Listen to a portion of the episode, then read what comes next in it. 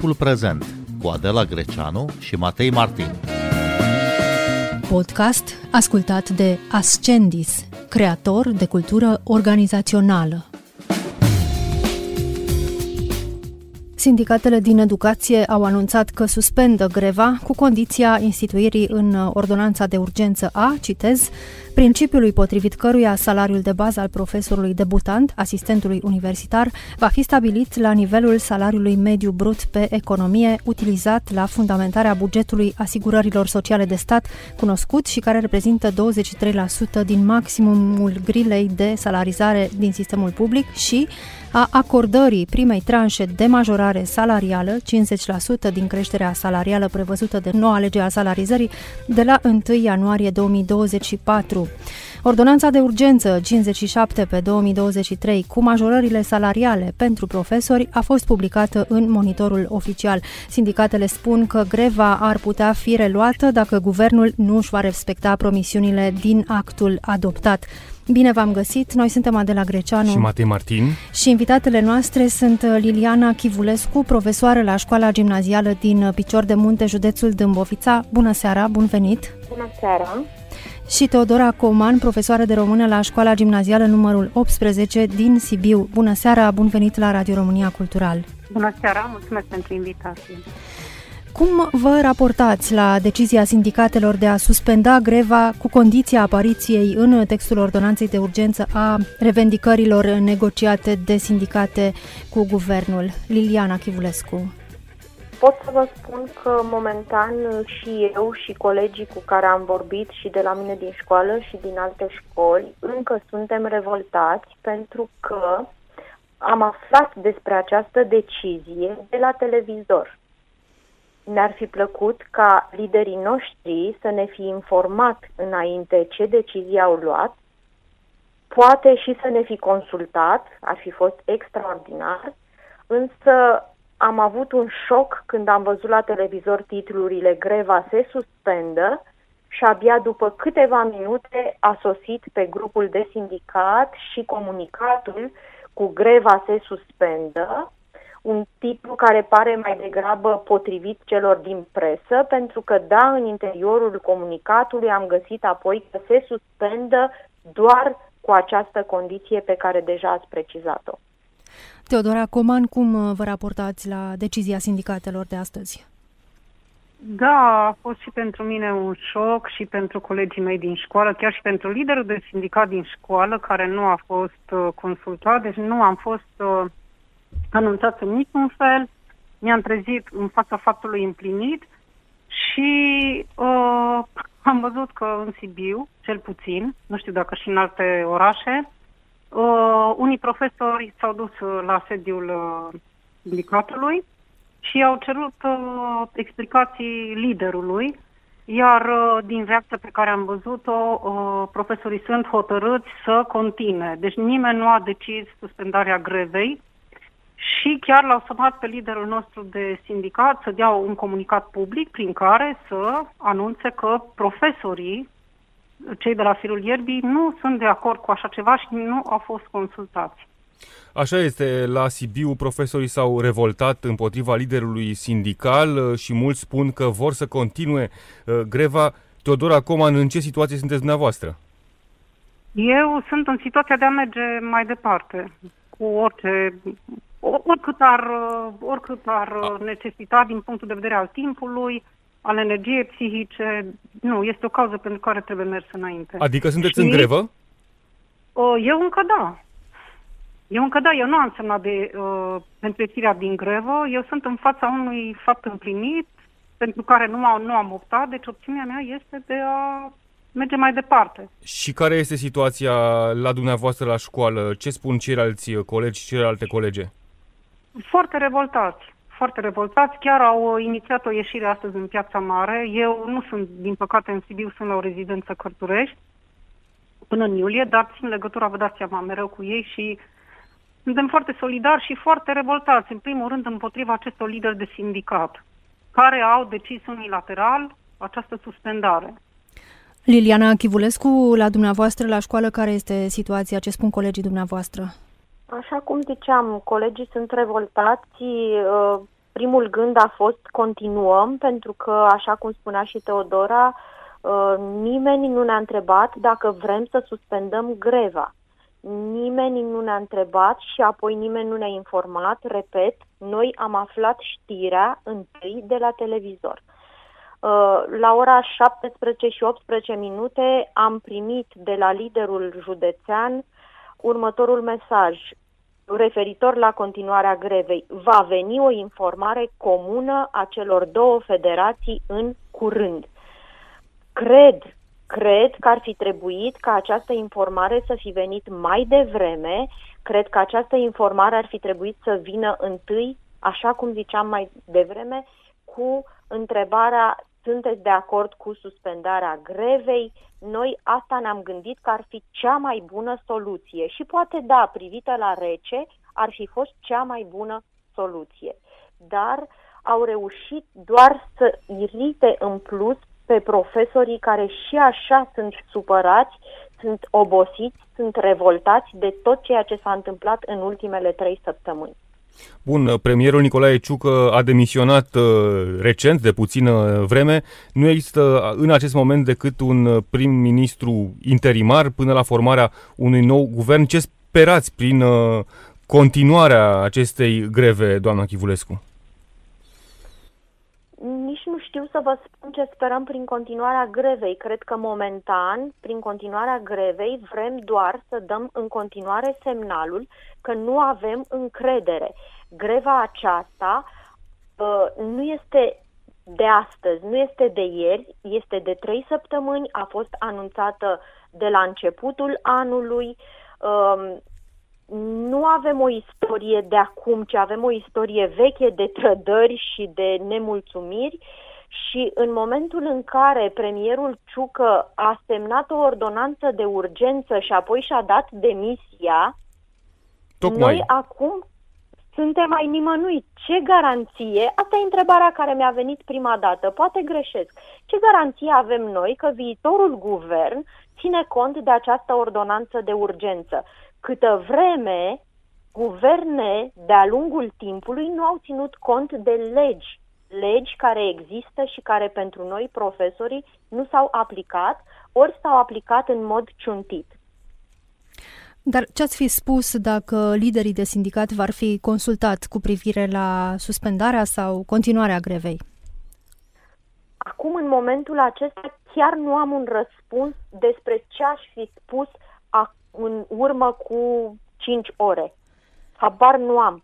Suspendarea grevei hotărâtă așa din neant nu era luată în calcul de niciunul dintre noi. Cred că aveam nevoie de timp să discutăm cu colegii din școli, cred că aveam nevoie de timp să ne gândim, să înțelegem ce înseamnă această suspendare a grevei și unde putem să continuăm sau nu cu cererile noastre, pentru că dacă este să ne raportăm la lista inițială de revendicări, lista inițială de revendicări este departe de a fi fost uh, uh, bifată în punctele ei care existau atunci.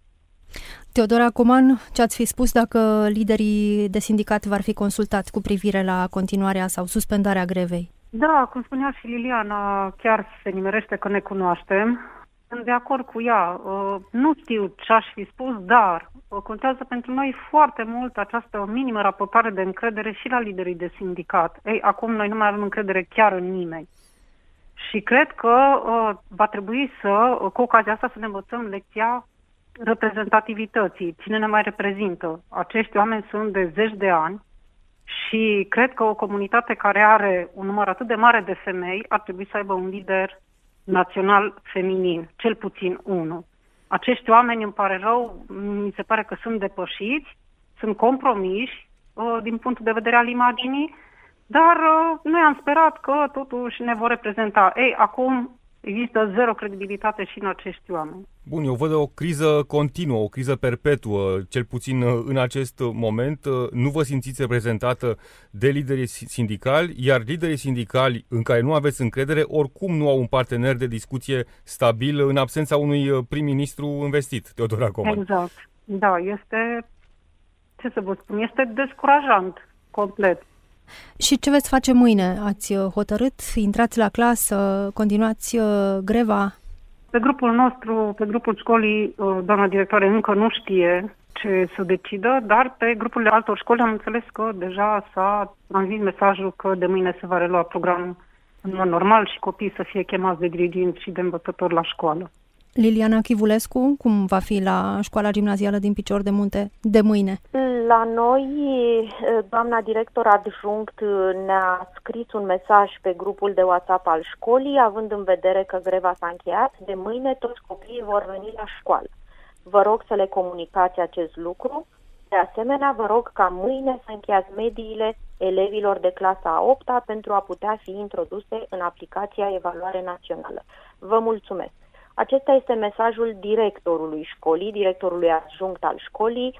Nu am primit o altă informare oficială, nu știu ce să vă spun, ce vor face colegii. Colegii deocamdată sunt uh, în zona aceea de tăcere, probabil de gândire, de cumpănire. Nu știm oficial și legal ce uh, șanse legale avem de a continua greva, pentru că da, s-a pus această întrebare și dacă eu vreau să continui greva, a întrebat cineva, ce pot să fac? Legal, nimeni nu știe să ne răspundă.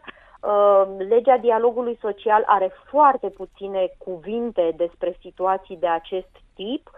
Uh, juriști noi avem doar la inspectoratul școlar județean, nu avem juriști în școli și ce să zic, că fără salariu, cu salariile ciuntite pe luna mai, nu ne putem angaja avocați care să ne sfătuiască.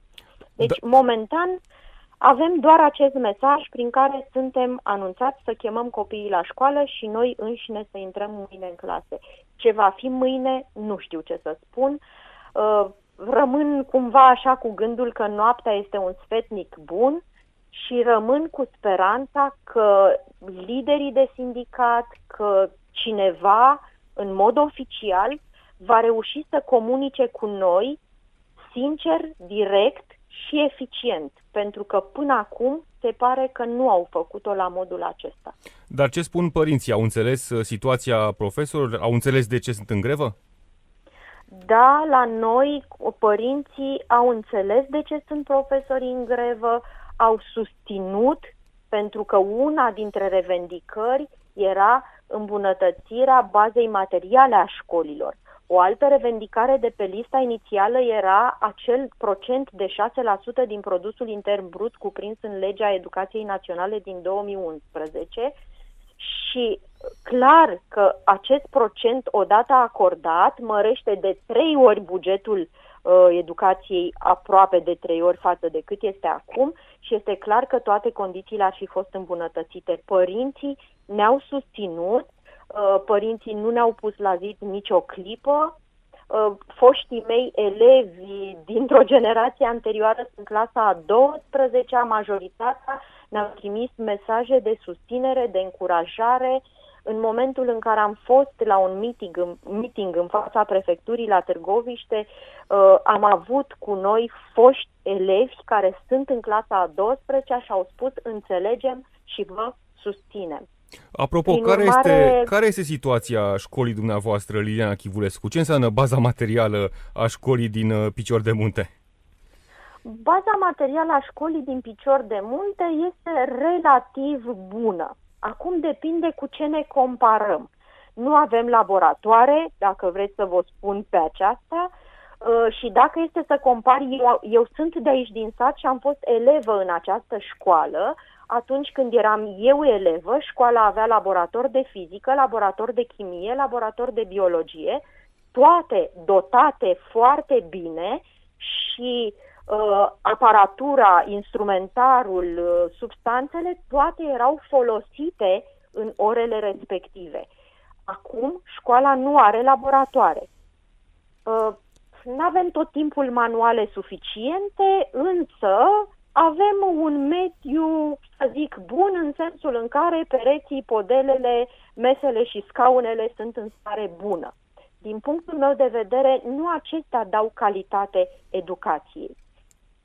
Ci... Dacă este să mă compar cu școli mai sărace din țară, suntem bine. Dacă este să mă compar cu școli mai bine dotate, nu suntem bine.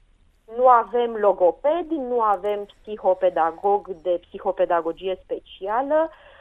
De câteva luni, nu mai știu, o lună, o lună jumate, avem un consilier cu o fracțiune de normă, vine o dată pe zi, pe, o dată pe săptămână în școală, un consilier școlar. Nu avem profesori itineranți pentru copiii cu CES, deci situația aceasta este. Teodora Coman, părinții elevilor dumneavoastră cum au reacționat de-a lungul uh, celor trei săptămâni și mai bine de grevă? Uh, au reacționat um, bine, având în vedere situația, deși am auzit, uh, fără să vreau câteva, să spunem, uh, incertitudini, nesiguranță legate de situația copilor, de faptul că s-ar putea îngheța anul școlar, care într-adevăr dă frisoane oricui uh, are un copil la școală, dar nu, nu s-a pus niciodată problema la modul acesta ca un copil să repete anul sau. Uh, în schimb, uh, am, am, am simțit uh, susținere nu doar din partea părinților, ci, ci și din partea altor categorii care ne-au spus că, de fapt, noi suntem cumva port drapelul unei mulțumiri sociale generalizate și că de noi depinde să uh, dăm acest semnal clasei politice care uh, se pare că divizează societatea în special și în cei care mai pot aștepta. Am văzut... Deci pentru unii se găsesc uh, resurse de la buget, pensii speciale și așa mai departe, parlamentarii, judecătorii care și-au mărit uh, salariile și retroactiv, da? Iar pentru alții nu. Iar noi, într-adevăr, am rămas la uh, coada, să zicem, uh, categoriilor sociale de mult timp. Și lumea a înțeles și a pactizat cu noi. Am văzut mulți profesori universitari care s-au solidarizat uh, cu greva din da, învățământul da, preuniversitar. A, a contat uh, acest gest, această solidaritate? Foarte mult. Radu Vancu este una dintre vocile percutante care ne-a mobilizat. De fiecare dată a fost distribuit masiv pe grupurile de profesori. Bogdan Crețu de la Iași, de la Cluj, domnul uh, Ciprian Mihali, Adrian Costache, sunt doar câțiva care îmi vin acum în minte. Da, foarte mult a contat, să știți. Foarte, foarte mult și le mulțumim. Abandonul școlar și analfabetismul funcțional sunt două dintre principalele probleme ale sistemului de educație din România și nu de anul acesta, nu de anul trecut, ci de foarte multă vreme. Sunteți amândouă profesoare merito cu performanțe la clasă recunoscute. Ce soluții vedeți pentru aceste probleme foarte grave, pentru reducerea abandonului școlar și a ratei analfabetismului funcțional? Liliana Chivulescu. Din nou este greu să vă răspund despre soluții la nivel național pentru că eu cred că în fiecare comunitate sunt uh, și probleme care se găsesc la nivel național, dar sunt și probleme specifice comunității. Uh, la mine în comunitate, una dintre soluții a fost uh, colaborarea cu Fundația Noi Orizonturi într-un program uh, impact, program de voluntariat uh, în care tinerii învață să facă serviciu în folosul comunității. Și în cadrul acestui program am avut trei proiecte adresate copiilor din școală care erau în situație de uh, abandon școlar, care erau în risc de abandon școlar, uh, Um, aceste programe au însemnat și sprijin material și acordarea unor momente în care ei să fie ajutați să-și depășească dificultățile la învățătură și discuții, întâlniri cu părinții, uh, ca să le explicăm că școala îi poate ajuta pe copiii lor dacă și ei sunt de acord să-și trimită copiii la școală. Sunt comunități în care știu că părinții nu-și trimit copiii la școală pentru că îi iau cu ei la muncă. Copiii aceia efectiv ajută prin munca lor la uh, câștigarea hranei zilnice pentru familie. E foarte greu, repet, să, să ai soluții la nivel național. Uh, am oferit pachete cu haine și cu încălțăminte copiilor din familii care uh, nu aveau cu ce să-și încalțe copiii sau să-i îmbrace. Cred că sunt soluții locale care trebuie găsite în funcție de nevoile locale. Noi asta am făcut, vă pot povesti despre mm. programul nostru sau programele noastre, nu știu la nivel național. Da, avem acum în școală acel uh, proiect pentru reducerea abandonului școlar, uh, PNRA, fonduri europene. Nu-mi dau seama ce rezultate vor fi. Uh, suntem abia în primul an de aplicare. Rămâne să, să vedem. Noi am făcut punctual ce am putut face și ceea ce vă spun că am făcut, Clubul Impact este un club format din elevi de gimnaziu care fac voluntariat în folosul comunității și cu ajutorul părinților lor.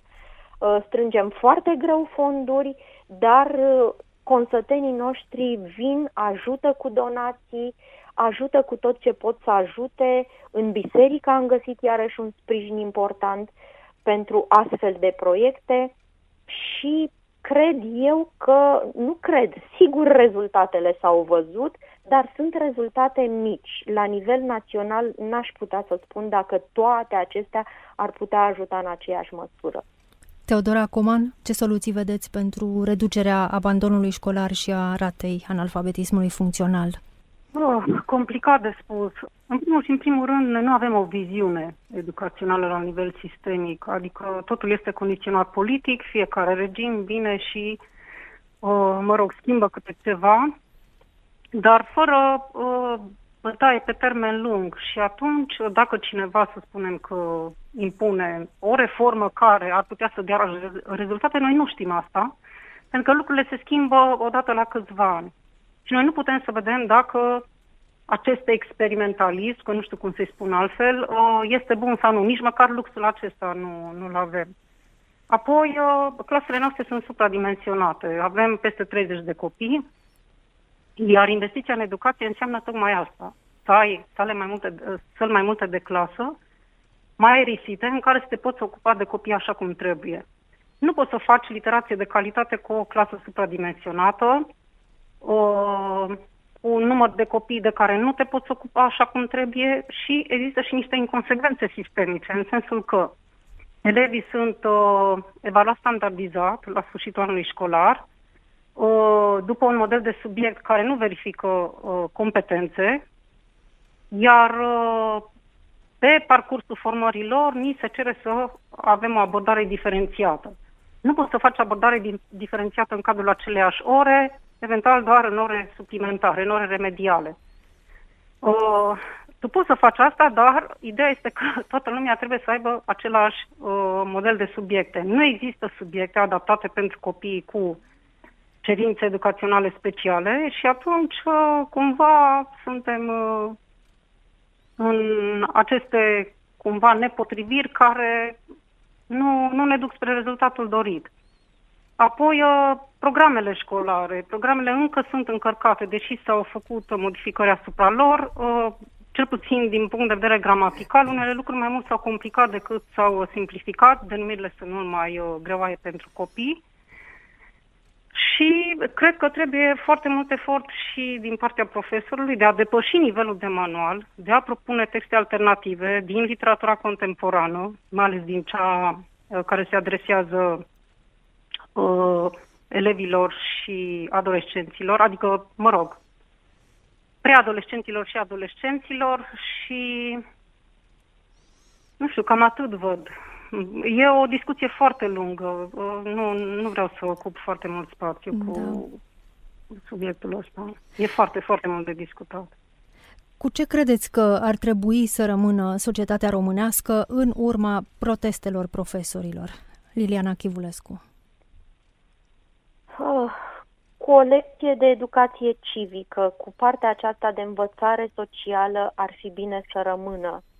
Ar fi bine să rămână cu o lecție despre, sau nu cu o lecție, pentru că nu a, a fost o lecție despre cum să nu comunicăm. Ar fi bine să rămânem cu ideea că este foarte important să învățăm cum să comunicăm, cum să comunicăm corect, cum să comunicăm eficient, cum să comunicăm la timp. Um, să rămânem cu a învăța din trecut ca să nu mai fim obligați să-l repetăm. Am mai spus asta, grevele din 2000, din 2005 ar fi trebuit să ne învețe niște lucruri. Nu știu dacă am ținut cont de ele. Uh, dar trebui să învățăm să ne alegem liderii și, cum spunea Teodora, poate că ar trebui să fim foarte atenți ca ei să ne și reprezinte. Sunt multe lecții de învățat de aici și cred că este nevoie să ne așezăm puțin, să ne treacă revolta, să ne treacă furia și să începem să chipzuim cu calm, în tihnă, să ne luăm lecțiile, învățăturile și să le ducem mai departe. Pentru că dacă nu vom duce aceste lecții mai departe, sigur, toată energia care s-a consumat, uh, tot timpul care s-a consumat și toate pierderile care s-au întâmplat vor fi degeaba. Liliana Chivulescu, Teodora Cuman, vă mulțumim uh, că ați fost în această seară în direct la Radio România Cultural. Noi suntem Adela Greceanu și Matei Martin. Ne găsiți și pe platformele de podcast. Urmăriți timpul prezent pe Apple Podcast și Spotify. Cu bine, pe curând! Thank you. thank you